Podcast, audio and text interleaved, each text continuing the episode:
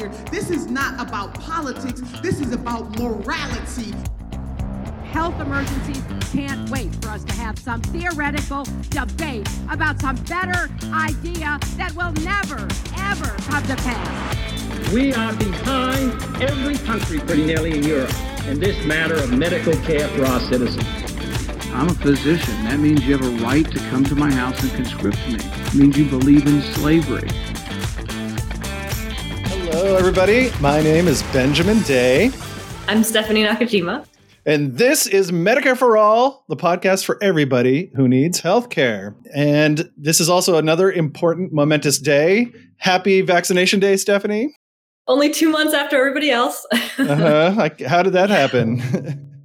So, as you may know, I was in Denmark for the last about a month and a half, and they really are behind on vaccinations. I think they're still vaccinating people like 65 and above because they're having supply problems with AstraZeneca, you know, not being available anymore due to political pressures, really. And so we couldn't get one there, and and now I'm here. And literally, first thing I did within 24 hours of being here was get my vaccination. So I'm really excited to start this six week long process. Amazing. Yeah, I think I got my vaccine with no significant health issues before my my girlfriend's mother in Germany got it and she's 70. this is not right. And I think it's basically America stole all the the vaccine supply from Europe, which is why things are going so well here with the rollout. Yeah, we we talk a lot obviously, I mean, people who are getting most screwed over are those in developing countries. But like even within the first world or the most developed countries, there's still disparities there based off how big you are, I think. But I would have thought Germany was doing better. They are just like the rest of Europe, I think. Even though they, you got the Pfizer shot, right? Yeah. Which was invented in Germany. And basically, all of these were invented in Europe. most of them. I think even the wasn't Moderna invented in the Netherlands. Oh no, Johnson Johnson was invented. Johnson Johnson, yeah. That's why it's the Janssen's vaccine. That's the one I got. I got the one shot, and so far no no blood clots. Cross my fingers. And I got to like see my friends for the first time ever after I passed the two week period. So it's really it is a, an incredible relief, though. I, I gotta say. I can't wait.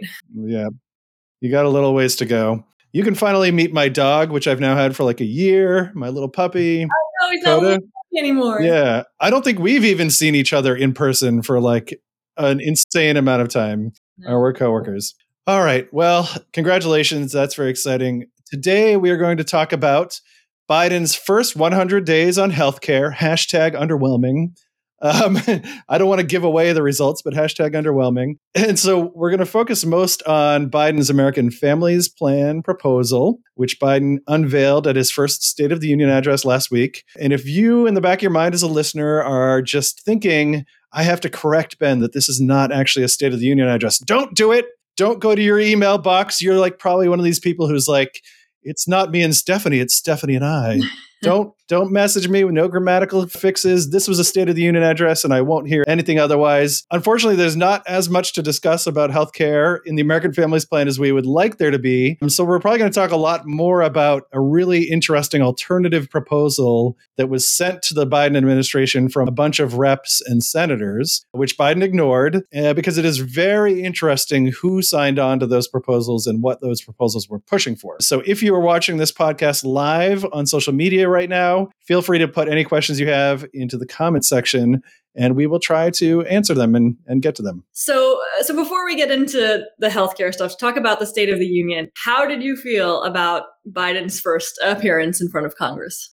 Well, first of all, I, I think I actually got to watch it. My understanding is that you were cut off, your entire internet was cut off for the evening or something. And oh, Georgia was being Georgia. Yes, so you had to read it online or something. Even though we are about to spend the rest of this podcast shitting on the healthcare proposal that is in the American Families Plan, I was kind of impressed and blown away by the rest of the things, the non healthcare related things, in which I have no expertise at all. So let me preface the nice things I'm about to say by saying I, I, I don't have any expertise in, you know, expanding education opportunities, family medical leave, all this other stuff. But you know, he was pushing for universal pre-K for, you know, I think it was ages four and five, two free years of community college, subsidized childcare for low income families, the first paid and family medical leave federal program ever, expanding the child tax credit and paying for it in a pretty progressive way, like increasing the top tax rate for the highest income earners and also increasing the capital gains tax for people who like make a more than a million dollars.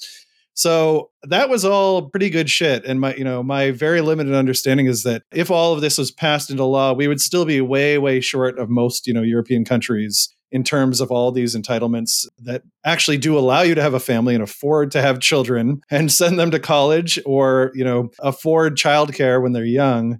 Uh, we are just so far behind. But even taking strides in that direction is actually to me really important. So i don't know what your first reactions were as you read this online stephanie but yeah because you know my understanding of how the healthcare plan is that colors everything else that i'm looking at here. So i'm thinking like okay are the you know the transportation experts and the childcare experts looking at this plan and like thinking it's totally shit like we're looking at the healthcare part and thinking this is just completely inadequate. I don't know. It, it seems like it might be better, but I really don't know because I'm not like an expert in any of those other fields. What do you think?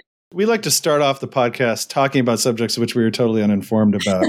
it sets the tone for, for the rest of the discussion. But let's move on. I, I think we can probably agree that even a little bit of motion on all those all those fronts is important and is good. yeah. And I think that probably yeah. there's a lot to do with the fact that you know there's a huge industry that's going to stop any sort of meaningful reform in terms of healthcare, whereas there's obviously no moneyed opposition to universal pre-K or a lot of the other things that we we could get, we just don't spend enough money on or don't spend any money on. So I mean, in that sense, I'll I'll take my wins where we can get them, even if they're not enough. You've forgotten about the powerful for-profit childcare industry and pre-K industry. I don't think that exists actually, but maybe it does. Who knows? So, moving on to what we actually know something about. What was Biden actually talking about in the American Families Plan, you know, related to healthcare? Or actually, let's start let's start back even one further because one mm-hmm. thing that confused me immediately was there's the American Families Plan, but then there's like the American Rescue Plan and then there is another plan. Before we even get to the healthcare bit of the most recent proposal, remind me of the difference between all the huge proposals that were just rolled out by the administration over the last couple months. Yeah, this was super confusing to me because I didn't even know which plan we were talking about. I think the first thing to say is that they all have the word American in front of them. So there's the mm-hmm. American Family Plan, the American Rescue Plan, and the American Jobs Plan. If you just take out American, then they're a lot easier to remember. They're the Family Plan, the Rescue Plan, and the Jobs Plan. This is the kind of thing that my husband, who is a Danish person, is like, why do you guys have to use American in front of anything? Like, are you going to make the Croatian jobs plan? Like, it's not patriotic otherwise. It's uh exactly. But so the the American jobs plan, that's sort of just you know the infrastructure plan has not been passed yet. Previously, we had the American rescue plan, which passed on March 10th. So that's already passed. And that's the one that possibly got you a $1,400 payment if you're lucky. And of course, also with healthcare, it subsidized 100% of premiums for COBRA recipients. And that goes until the end of September. And due to that, I think they're going to enroll, or at least 2 million people additionally will enroll in COBRA in Many people may have no idea what COBRA is. It's like if you lose your job, you can pay a million dollars to keep your employer based health insurance even after you've. Right, right. But you get no subsidies. It's like super expensive. So that's why it was being subsidized temporarily. Yeah. And then in terms of changes to the ACA, it removes the income limit on premium subsidies. So instead, anyone can be eligible for premium subsidies if the cost of their premium is more than 8.5% of their income. And then it increases subsidies that are already available to low income households and that's going to affect about two and a half million people who were uninsured and then got insured. And then about 3 million people who are probably at the lowest income bracket will see their premiums fall by about 100%. All right, so that's what was passed back in March. And my understanding is that most of that stuff sunsets eventually. Like the Cobra subsidies die off later this year, and the slightly expanded Affordable Care Act subsidies they would die off in a couple of years. Is that about right? Yeah. So, and the common theme with all of these is that they're all designed to pass through reconciliation. So they won't require any Republican votes. You know, they're overwhelmingly spending proposals and not new regulations. Right. So that's kind of the common theme for what the Biden administration is doing is like, what can we get through only with Democratic votes? And it is overwhelmingly spending money, which a lot of industries like. So there's one thing I forgot to mention, I think. Mm So the rescue plan that was passed back in March, that required coverage, of course, of COVID-19 vaccines and treatment. And then the other thing that it did that made like a slight little splash on Twitter was that it introduced new incentives for states to expand Medicaid coverage. Mm-hmm. And the reason that it made a splash is because a lot of like centristy, like wonky type people were like, oh, this is going to change everything. When, of course, the reason that states have not expanded Medicaid coverage now with the extremely generous proposal that the federal government has, which is to cover 100% of the cost, I think, for the first like year or two, and then going mm-hmm. forward is 90%. It's not because that offer is not actually really appealing enough. It's just ideologically, of course, there's no interest in expanding Medicaid in the states that have not expanded it, including Georgia, Texas, and all my neighbors down there. Mm, the holdouts. The holdouts, exactly. so, Ben, the American Rescue Plan that did some things. And now there's the new bill, the American Families Plan that Biden just rolled out. So, what does that add on in terms of healthcare? Well, good question. It was actually a little bit hard to tell exactly what was in the American Families Plan for healthcare because Biden, both in his speech and in like the press release that the White House sent out, they were kind of mixing in the things that were actually in the American Families Plan and then the things that were on Biden's healthcare platform he's like asking Congress to pass, but is not actually going to go into the American Families Plan bill. I don't know. I thought it was a little bit deceptive. It was a little bit like just a laundry list of stuff, very little of which is actually going to be included in the bill that they're going to take up in Congress. So, you know, in Biden's speech, he talked about a public option. That's not going to be in the American Families Plan. He talked about lowering Medicare's eligibility age to 60 not going to be in the American Families Plan. He talked about extending subsidies to low income people in states that did not expand Medicaid that you were just talking about. Not in the American Families Plan. And he also talked about letting Medicare finally negotiate drug coverage, which Democrats talk about every single time they run for Congress and never, ever actually pass once they get into power. Also, not in the American Families Plan. So, as Lily said in the comments section, did Biden say anything about healthcare in his speech? Barely. It was kind of a footnote. At the very end of his speech, he talked a little bit about healthcare and about drug regulations and about kind of systemic racism issues. It was tucked in with all those other, like, we don't want to touch these third rail issues tucked into the very back end of the speech. So, what was actually in the plan, or is in the plan right now, is the expanded, sort of improved subsidies in the Affordable Care Act exchanges that Stephanie was just talking about, that was passed already back in March. Instead of expiring in two years, they're going to make them permanent. So that's it. That's the extent of the American Health Plan's healthcare provision and interestingly, it does not even extend the Cobra subsidies. And Jennifer Wiley in the comment section was saying what a nightmare Cobra is to deal with. And we don't even get to deal with that nightmare because that part of the American Rescue Plan is going to expire in September.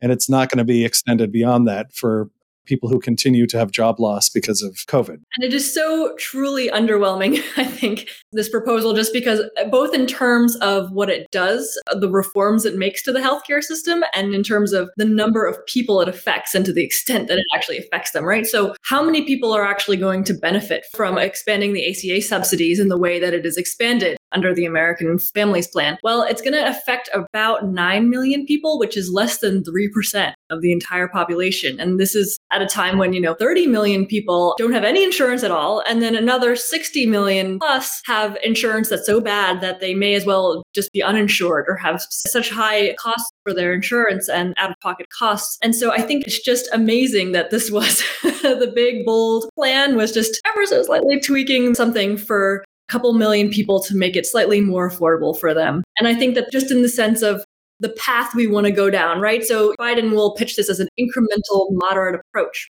But this isn't only an incremental approach to putting more people on private health insurance. It's actually when you talk about wanting to incrementally move healthcare into a human right and less of a market good, then you want to do stuff like, you know, lower the Medicare age or start putting price caps or something so that we can get a uniform system of, of price controls for goods and services in the healthcare sector or expanding Medicaid. I mean, there's like a million ways in which we could go down the path of creating, you know, a system where healthcare is a human right as a public good. And this is the one or one of the only ways in which we could uh, really start going down the other path of further privatizing our healthcare system. So, yeah, And in his speech, Biden explicitly said, I'm going to quote him this is all about a simple premise healthcare should be a right, not a privilege in America.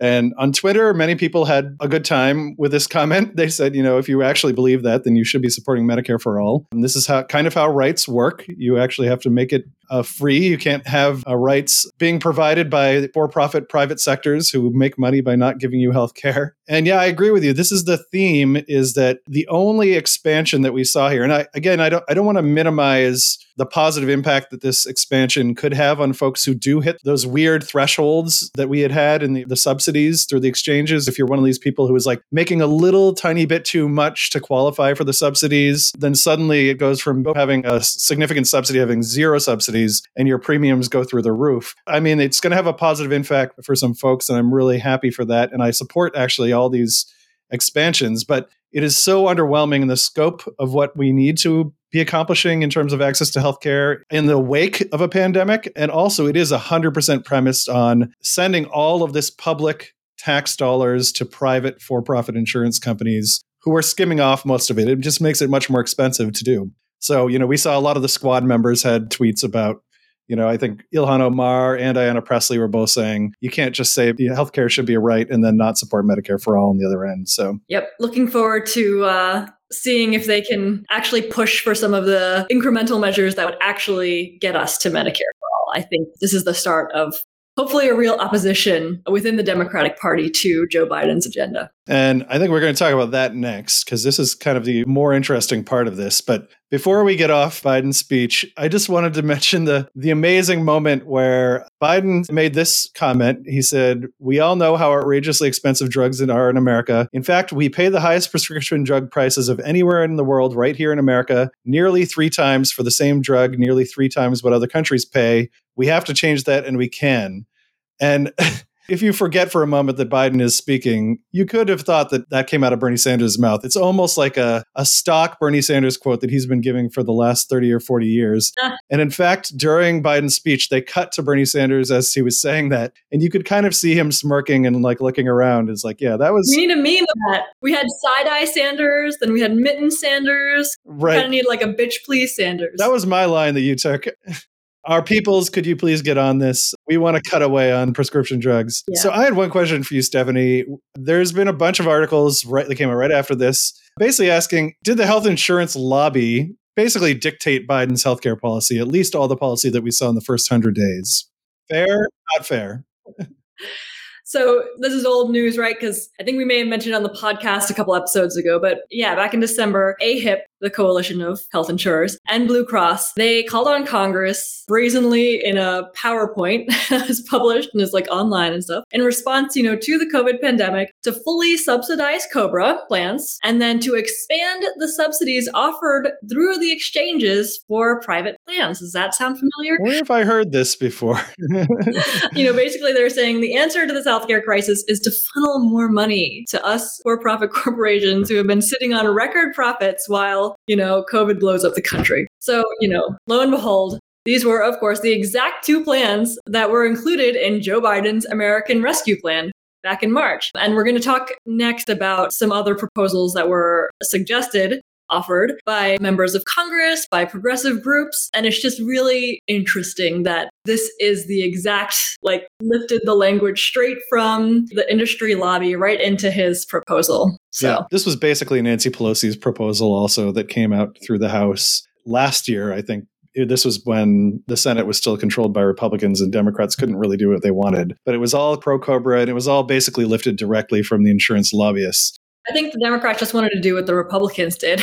Yeah. I, mean, I think the Democrats just stole the Republican platform, right? They're like, okay, what now? yeah. So we now have the Democrats are basically passing the insurance industry's platform.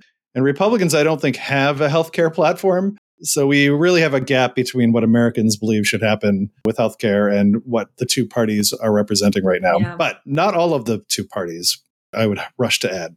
Yep.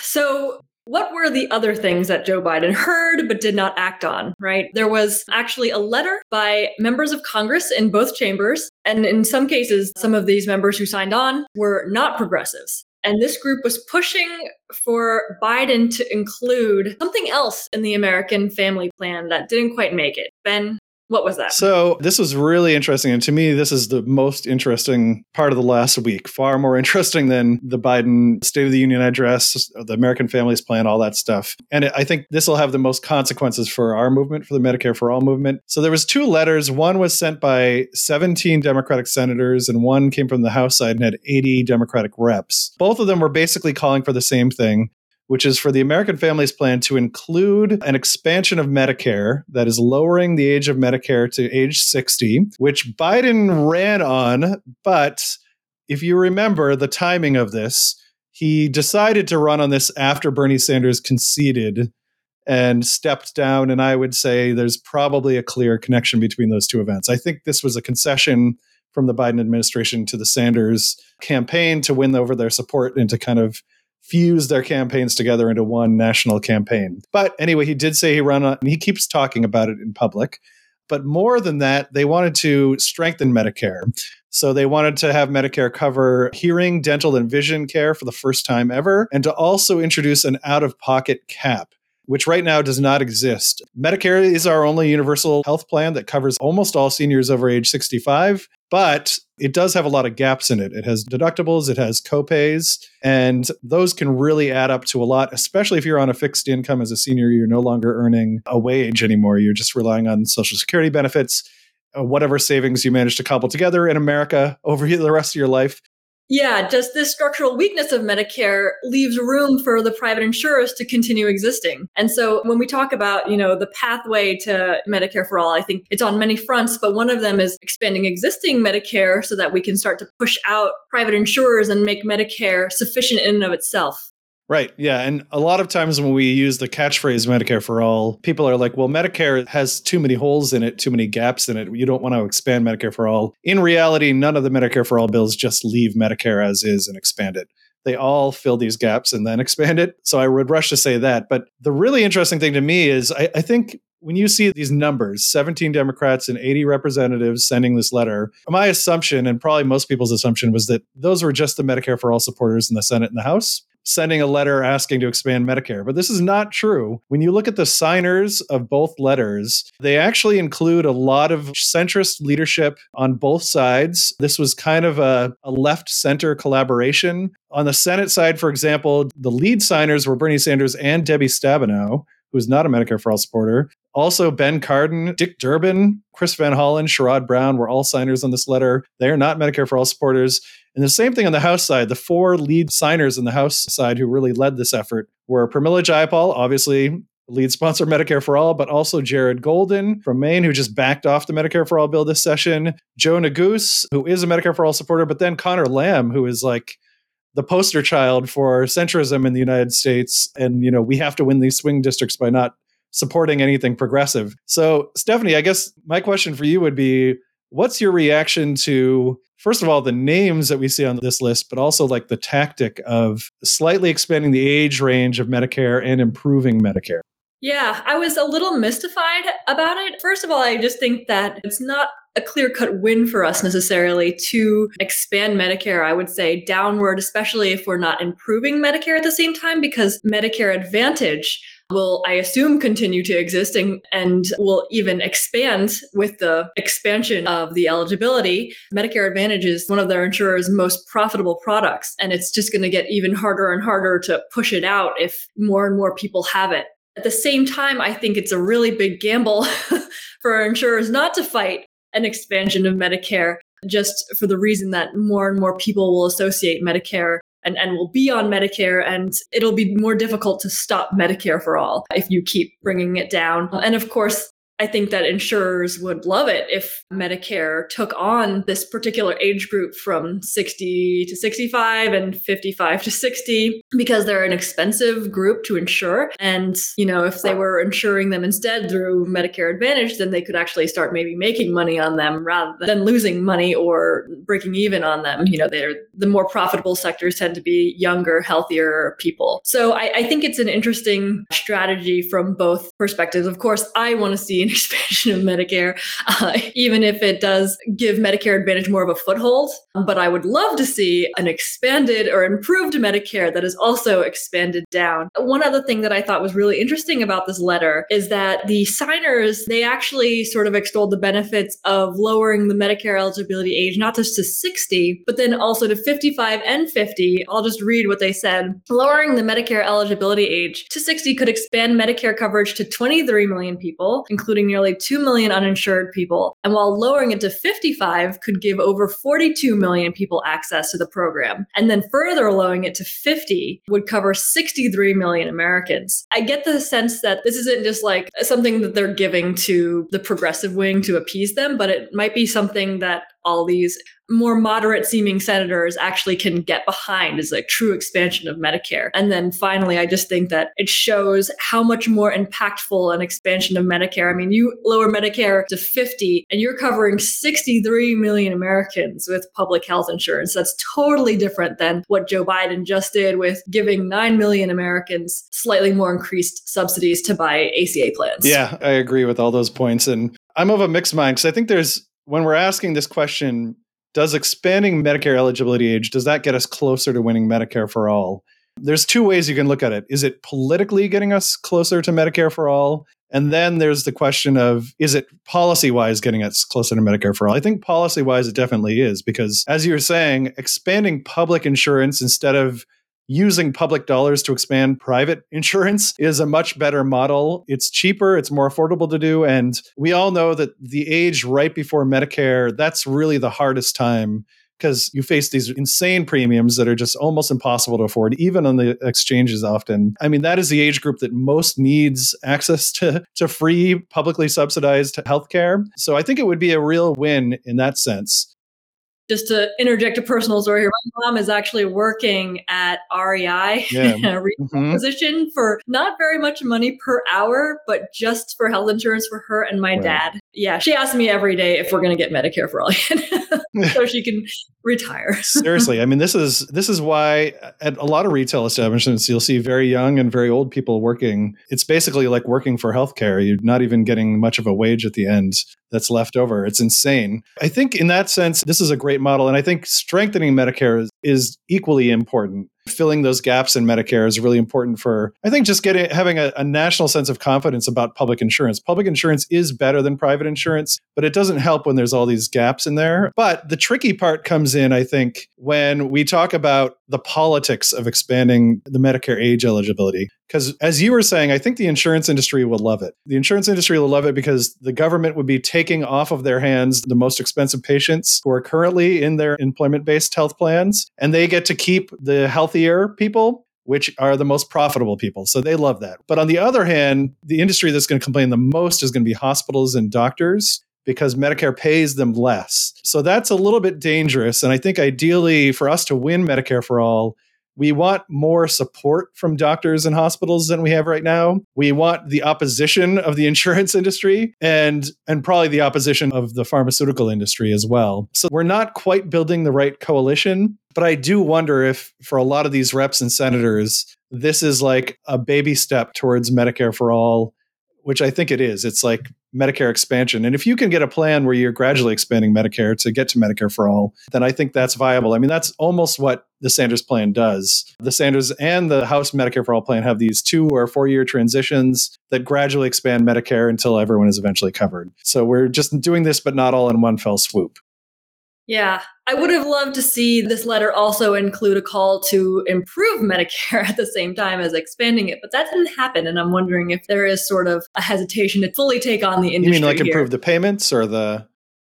Oh, I meant improve the benefits okay. because the more that you improve the benefits, the less reason there is to have Medicare Advantage, right? Like in Denmark, there's no such thing as Medicare Advantage. Oh, I see Advantage. what you're saying. Yeah, yeah. So basically, yeah. getting rid of the incentive to go with privatized insurance. Like, yeah, yeah. I mean, the only reason Medicare Advantage can survive is because there are holes in Medicare. So yeah, yeah. You plug those. You don't even have to take on the industry actually to do it. You just have to expand an existing public program. There's actually, from a political standpoint, it seems a lot easier to do something like that because you're not actually taking anything away from anybody, you're giving it to them. So, and that's actually a way you can oust insurers from something without actually having to take yeah, them on. Yeah, I mean, that's the other secret advantage. Although we're saying that the insurance industry would probably like having the sickest group in their plans taken away from them, it would shrink the overall national income that goes to private insurance and it would shrink their influence probably and power somewhat not enough. I mean, the other downside to think about of this strategy of just lowering the age of Medicare gradually is that you get almost none of the cost savings that you get from a Medicare for All plan. The way that a Medicare for All plan works is that basically by cutting out all these insurance and all the 5 million insurance plans that are out there, you get so many administrative savings, you get so much more ability to negotiate uh, fair drug prices and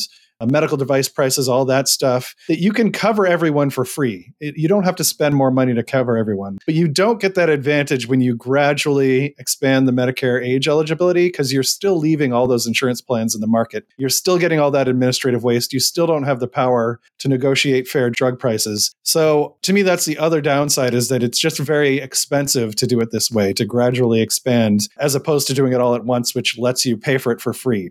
So yeah.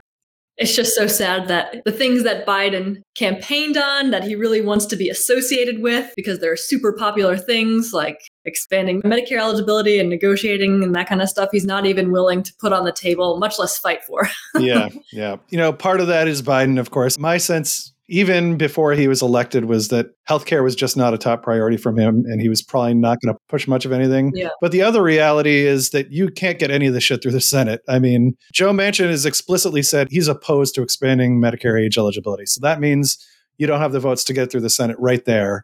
So I think if we're being fair, this is not just like what Biden wants and what Biden doesn't want. They are very carefully, I think, trying to craft a plan that they think will have 50 votes in the Senate side.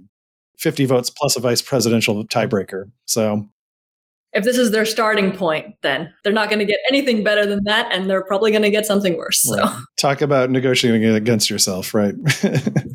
so, thank you everyone for for joining us. This was kind of an interesting one, and I'm interested to see what happens with this new kind of tactic and new coalition of legislators Mm-hmm. pushing for Medicare expansion. I have a feeling we're going to be talking about this a lot more in the coming year or two. And I want to just let everyone know that our next episode in two weeks is going to be a Medicare for All mailbag, which means we're just going to be doing questions from listeners live, but we'll give folks a chance to submit questions in advance as well. So make sure you're on the Healthcare Now email list. And I also want to thank our podcast team. Again, our second episode of the podcast team. The podcast manager for this episode was Sarah Sang. Our two writers were Francis Gill and Jerry Katz. And our audio editor was Cheryl Levy. Yep. So we will talk to you all in the next podcast in two weeks. Bye, everyone.